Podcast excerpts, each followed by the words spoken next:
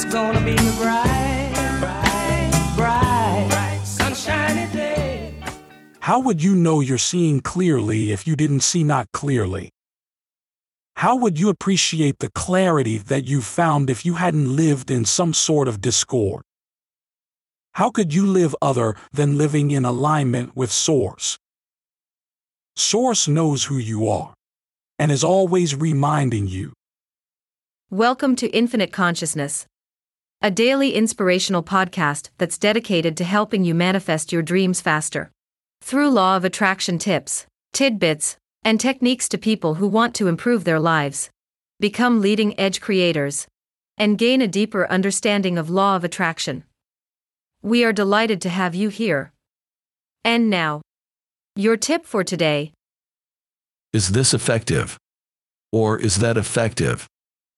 The process of coming into alignment is anything that causes you to allow what you desire. Love this tip of infinite consciousness? Desire more?